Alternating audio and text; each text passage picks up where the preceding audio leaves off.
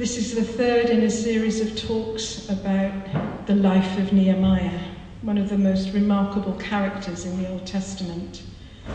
He was called by God to go back to Jerusalem. Even though he was in exile, God called him out to go back to Jerusalem to oversee the building of the walls and the gates that had been torn down and burned, and to restore the honour of the name of God, to restore the honour of his name and the name of his people. And we're looking at chapter 3 today, which goes into a great deal of detail about um, who did what during that rebuilding program. The, talk, the, the, title of this talk in the programme is Dedication. And if you've looked at chapter 3, you will know that it would take a huge amount of dedication to read it word for word. So we have abridged the reading slightly today. I'm going to invite Schumann to come up. He's going to read a slightly shortened version uh, of this chapter. Otherwise, we could be here for quite some time. So, Schumann, if you'd like to come forward. in case um, if someone has a compelling uh, feeling about reading everything, uh, you can find the page uh, in the Pew Bible 467. Okay, so Nehemiah chapter 3, the abridged version. Eliashib, the high priest, and his fellow priests went to work and rebuilt the sheep gate. They dedicated it and set its doors in place, building as far as the Tower of the Hundred, which they dedicated and as far as the tower of Hananiah. The men of Jericho built the adjoining section, and Zaccur, son of Imri, built next to them. The next section was repaired by the men of Tekoa, but their noble would not put their shoulders to the work under their supervisors. Uzziel, one of the goldsmiths, repaired the next section, and Hananiah, one of the perfume makers, made repairs next to that. Shallum, son of Hallohesh, ruler of half district of Jerusalem, repaired the next section with the help of his daughters. Next to him, Meremoth, son of Uriah, repaired the, another section from the entrance of Eliashib's house to the end of it. The repairs next to him were made by the priest from the surrounding region. Beyond them, Benjamin and Hasshub made repairs in front of their house, and next to them, Azariah made repairs beside his house. Above the horse gate, the priest made repairs, each in front of his, his own house. Next to them, Meshullam made repairs opposite his living quarters.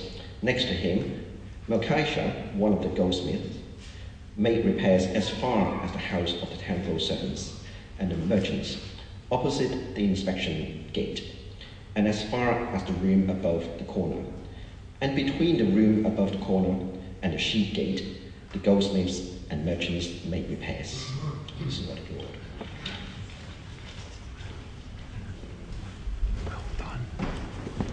often, often the, uh, the reader will pray for the preacher, but I feel I ought to pray for the reader today. Thank you, Sheila. Thank you.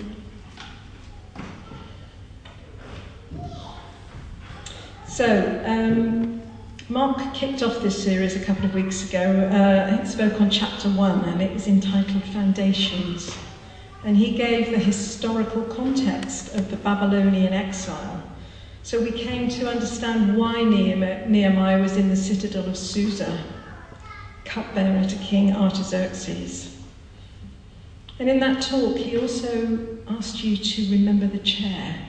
I don't know if you remember.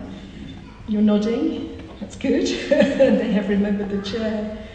And that was a reference to the Rock Project, because of course we are at a crucial stage in our, our own building project here at All Saints. And I'll say a couple of things about that later, but I think it is also worth, for the sake of people here who may not know what the ROCK project is, and we use that as shorthand all the time, ROCK is an acronym and it stands for Reimagining Our Church for the Kingdom. And it's a building program um, project that's been underway here for more than seven years. And it's a, it's a program where we, whereby we hope to reorder this building. A lot of work needs doing with the lighting and the heating system, among others. And also, we're hoping to build a new entrance on this side of the church, on the north side, so that we can provide a more accessible and welcoming entrance to the church. So Nehemiah was in exile, but like so many of his countrymen, he had risen to a position of trust and high rank presumably because King Artaxerxes saw in Nehemiah the, the qualities that still make him so attractive to us today. He saw that he was a man of integrity, a man of honour, a man that could be trusted. And um, since I've been preparing this talk, it's, it's, it's struck me how many people have said to me, Oh, I love Nehemiah. Nehemiah is one of my favourite characters in the Old Testament. I love that story. Um, and it is a great book. I don't know if you've read the whole book. We're on chapter three. We'll, we'll be having at least two more talks about it. But read the book. It's quick. It's easy to read. The language is really accessible. It's a really pacey book. It's a great story, possibly with the exception of chapter three, which, as we've seen, is quite hard going. Um, but the good thing about chapter three is that it records in great detail who built which parts of the walls and gates. And it's a very long list of names and places. But I think that's really great because it makes it personal. It's so detailed. And it's also a great illustration of the teamwork, the incredible teamwork that, that went on to, to get that project done in an extraordinary 52 days. So, chapters 1 and 2, which we've already looked at, talk about the miraculous sequence of events that brought Nehemiah to Jerusalem and his secret nighttime survey of the walls and gates. But from that point at the end of chapter 2, when the people said, Let us rebuild the walls, this is an all action story. And one of the things, and I know Pam's going to agree with me here, one of the things I love about the list of participants is how democratic it is. They were all in it together. It wasn't just a group of stonemasons and labourers that were doing the work. Among the list of people that undertook the work, there are goldsmiths and perfume makers and priests and, yes, daughters. The women were out there as well, getting stuck into the work. And what is remarkable is that it's recorded here. They actually recorded that the daughters were out there as well. And towards the end of this chapter, there are many instances of people repairing the section of wall directly opposite their house or their living quarters. And that's, that's great too, because it's practical and it's pragmatic. There were some who felt that the work was beneath them. Notably, verse 5 says, The next section was repaired by the men of Tekoa, but the na- their nobles would not put their shoulders to the work. And in fact, the nobles and officials don't always come out of this story very well, and we'll see that in later talks, especially when we get to chapter 5, where Nehemiah had to tackle corruption and usury amongst his own people. And it is such a great story. It is tempting to sneak ahead a couple of chapters to look at the brilliant ways that Nehemiah encouraged his people to come together and work as a team and the ways he demonstrated that they could keep themselves safe while one was building, the person next to them was praying. But that's someone else's servant, so I shall have to leave that alone. Suffice to say that Nehemiah must have been an extraordinarily charismatic leader to motivate a disaffected and disconnected group of people to come together to undertake the task. And it's worth remembering here that the Babylonian exile wasn't like that other great exile in the time of Moses, the people weren't enslaved in Babylon. They'd settled in very nicely. They'd, they'd started businesses, and frankly, they were, some of them were quite reluctant to leave. Even when they were free to do so, they were reluctant to leave and come back to Jerusalem. And many of those who had returned wouldn't live in the city. They preferred to live outside in the country because it was safer. They were safer from attack. So Nehemiah had the additional task of persuading the people to come back, to come back into the city, to settle, and then to start rebuilding the walls. So Nehemiah wasn't just a rebuilder, he was a reformer. But of course, he was God's man. He was God's man for that moment in time. He was a man of integrity, a prayerful and practical man, a man with a can do attitude, a man of faith. Now, does anybody here listen to Desert Island Discs? Yay! Older and younger, that's really great. It's a terrific program, I love it. And I was just happened to be in the car driving somewhere the other day when Desert Island Discs came on, and it was the episode that featured Sonita Alleyne. Did anybody hear it? No, maybe not. So she made history recently when she became Master of Jesus College, Cambridge. And that was a post previously held by Ian White. Does anybody remember Ian White? Yeah, yeah. Ian uh, and Margaret used to worship here in this church, and Ian is now Vice Chancellor of the University of Bath. But Sonita Alleyne was the first woman to hold the post. The clue is in the title, Master and she's the first black master of any Oxbridge college. So, a remarkable woman by any standard.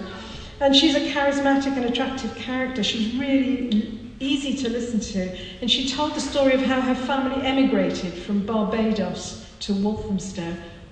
Quite a change. And Lauren Laverne asked her if, growing up, she could remember the first real barrier that she faced.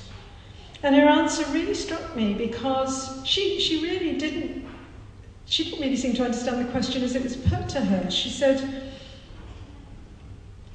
and she must have encountered a, a lot of barriers. She said, barriers, you overcome them. You swerve around them as, you, as they float past you in the flow of time. You don't think of the things you didn't do.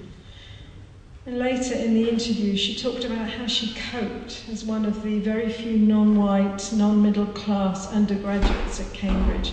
And she coped by joining everything. She got stuck into everything. She joined clubs and bands and societies. And she summed up that section by saying, Life is sometimes more exciting when you say yes.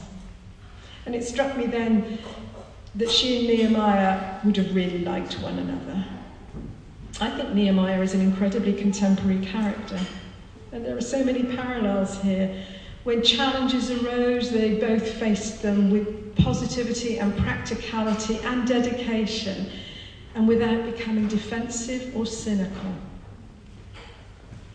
I've no idea if Sonita Alleyne has a faith, but we do know that Nehemiah's faith was at the heart of everything that he did. And this is at the heart of what I want to draw out of this passage. Because in addition to Nehemiah's natural skills and talents, which were abundant, he was a man who cared deeply about the honour and reputation of God and everything he did. He did not for himself, but for the honour and reputation of God and his people. And when the news arrived from Judah of the abject state of Jerusalem, he cared enough to do something about it. And he, impractical as he was, able and capable as he was, he didn't just rush in with a manly and human plan. He began with prayer, and not just prayer, but prayer of repentance. God loves our plans, sometimes, but he loves our hearts more. He cares far more about our hearts than our plans. He wants our hearts first. And I think if you looked again at chapter 1, verse 4 tells us so much about the man. It says, When I heard these things, I sat down and wept. For some days I mourned and fasted and prayed before the God of heaven. And then, when he'd done that, he prayed this amazing prayer where he praises God. He reminds him of his covenant with his people. He pleads, and more than pleads, he almost demands God's attention. He repents, really important. He repents not only on behalf of himself, but on behalf of his father's house and the Israelites. And then he goes on to remind God of his judgments and his promises, his covenant promises. And he asks for his protection. It is a brilliant model of prayer. Absolutely brilliant model of prayer. And in fact, more than a prayer, it's almost a proclamation. And how did Nehemiah find the confidence to pray like this? Because he had just spent days weeping and mourning and fasting. And we can all learn a lesson from Nehemiah. God knew his heart. He placed him there for that moment in time. And he was always going to say yes. He was God's man for that moment. And there are people sitting out there now. You are people that God has placed here for this moment.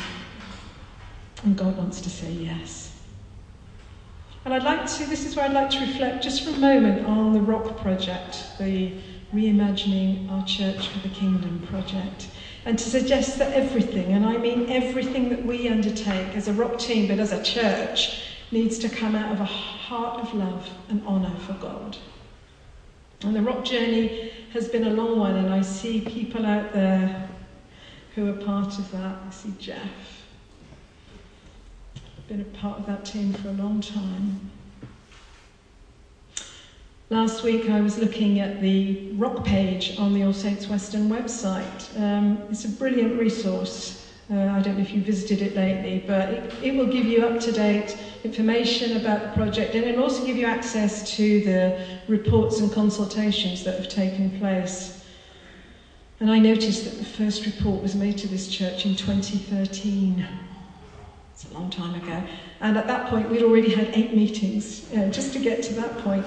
And this, a sentence really still sprung out at me, stated, the stated hope that the renewed building should be a sign of God's activity in the world.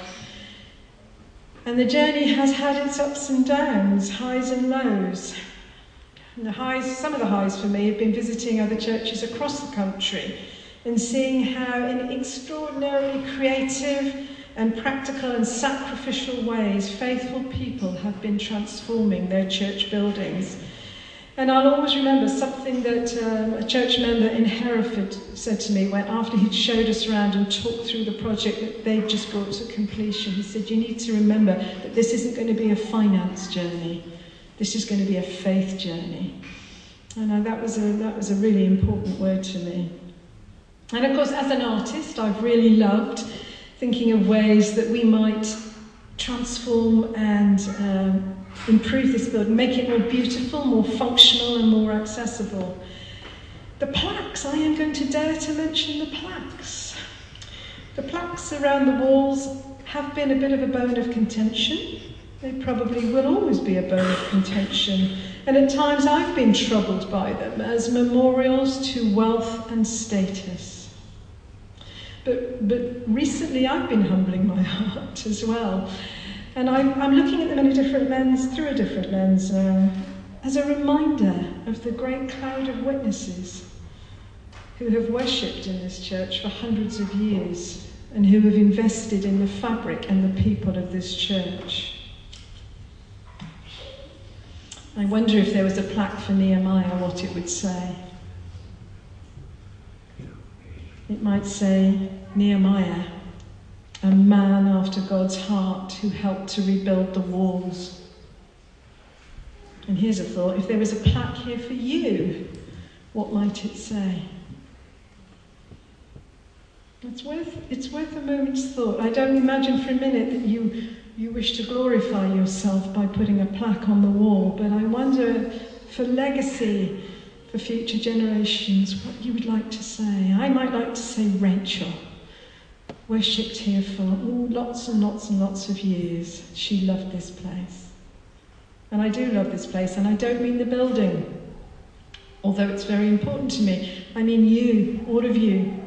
I love you because you're my church.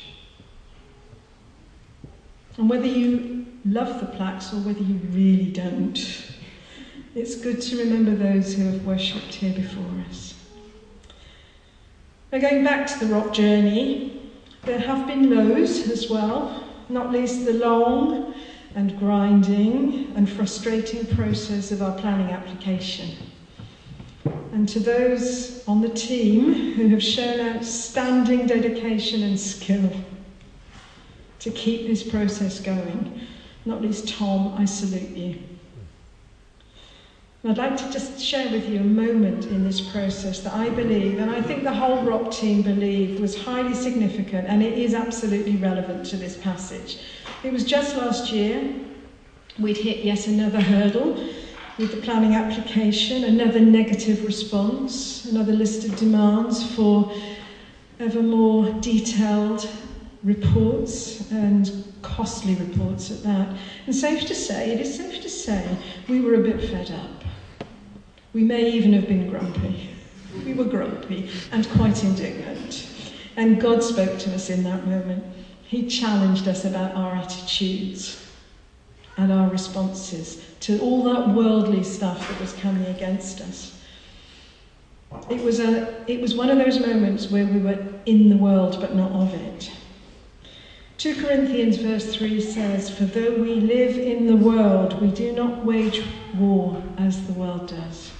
And yes, we were engaged in a frustrating and at times bewildering process. And let me tell you that navigating a way through um, a very conservative planning department is as frustrating as it gets. And yet, aren't we supposed to be working to a different set of standards and answerable to a higher authority? We always begin our rock meetings and end them with prayer, but on this day we really prayed. We had come ready to pray, and we began that prayer with repentance. We repented of our critical thoughts and words concerning individuals in the planning department. We repented of our pride and indignation, and we asked God to bless the planning officers. Just seen Ben there, you know all about this and we surrendered our less than lovely attitudes and judgments. And the change was remarkable. Firstly, in us, because we changed our hearts, and that prayer brought peace and freedom, and a timely reminder, if we needed it, and we probably did, that God's in control of all of it. And I believe it brought about a tangible change in at least one person on that planning committee we need to keep praying, and we need you all to pray with us. So we humbled ourselves and we prayed, and we need to keep doing it. And Nehemiah began the process of rebuilding the walls by humbling himself and praying. And he also praised God because he loved and honoured him. And isn't that at the very heart of what we do here at All Saints? And if it isn't, then why isn't it? We do it all for him. Not just the rock project, but the whole of our witness. Lord, it's you we adore. We do it all for you. And if not, what's the point? We'd just be clanging cymbals and resounding gongs. And if you bring that old fashioned language up to date, we'd be at best ineffective and at worst hypocrites. I spend a lot of time with people who are not yet Christians, ooh, maybe somewhere along a faith journey. It's a real privilege, it's, it's a big part of my life and my family. And I've heard so many stories of disappointment and disillusionment that have come out of their experiences with religious people. And yes, churches that have honoured God with their mouths and yet their hearts were far from him. And people know the difference, don't they? They know the difference. They know truth and integrity and love when they see it, even if they can't articulate it. It all has to flow out of a heart of love for God, otherwise, it won't flow at all. Nehemiah loved the Lord even though he was in exile. He prayed and he repented, and then he used the skills and gifts that God had given him to get the job done. And as he went along, he prayed. He never stopped praying. God knew his heart and he provided everything that he needed. And surely all of our greatest achievements, large and small, will come out of a heart of love for God and his love back to us. We honour him by offering him all of ourselves our hopes, our dreams, our time, our skills, our gifts, and our money. By offering it all unreservedly to him in the face of a watching world. And the world is watching. It's a world in which sometimes we can feel like exiles. I mentioned earlier that my normal home is a 6.30 service and for several weeks now we've been following um, a series of talks on worship which has been an absolute joy.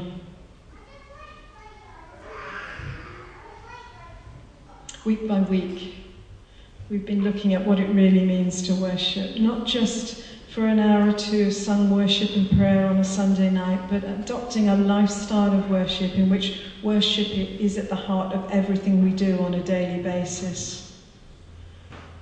Our homes, our families, our jobs, our meetings, our encounters, our conversations, our grief, our heartache, every part of our life, the good bits, the bad bits, the difficult bits we, if we offer them to God as an act of worship, and sometimes it's sacrificial, then we're letting Him in to every part. It's challenging. And it occurred to me that Nehemiah is a true worshipper. It really is lovely. There is no, you know, we, we, we talk about different things in the morning and evening, but it's all just part of the same thing. It's, I'd really encourage you, if you don't always go to the, or you don't sometimes go to the 6.30 service, listen to those talks about worship. They've been really powerful. So for today, what can we take away from this and ponder? What can we learn from Nehemiah that's relevant to us here and now? Well, of course, we can obviously draw parallels with the rock project. The walls of this building aren't breached, they're not broken down, although this place certainly needs a lot of TLC. And like generations of worshippers, if we can say, Come, let's rebuild the walls, we will be investing not just in ourselves, certainly not in ourselves, we'll be investing in generations to come, and we'll be investing in our community as well. And we can all play our part. We just need to have hearts open to God's prompting. You might think, well, what, what, can I do for this process? Well, I don't imagine the perfume makers were the greatest at lugging rocks around. But it didn't matter, it didn't stop them. They were still out there giving it their best shot. We all have skills, we all have something to offer. But apart from the obvious parallel, as Tom pointed out last week, we can all see this in the context of any challenge we face, great or small. And I am going to ask now, forgive me if this sounds personal, but do you have broken down walls in your lives? Do you have parts of your defences that you feel are down? Do you have parts that need building up? Alice referred to it just a, just, just a few moments ago when she came to the front. We all have parts of our lives where we feel vulnerable, maybe, parts that we need to build up. What do they look like? Well, for Nehemiah, it was a clear cut construction project, but for, for some of us, who knows what it might be? It might just be an unresolved issue in our lives that means that God can't work fully through us and in us. Unforgiveness is a big thing. I don't know why I felt prompted to mention unforgiveness, but I just did. And it may not be unforgiveness for somebody around you. It might be, but it might be that you find something in your own life hard to forgive. You might find, your, might find it hard to forgive yourself. And there may be something in our lives that's just not honouring to God something that hinders a lifestyle of worship.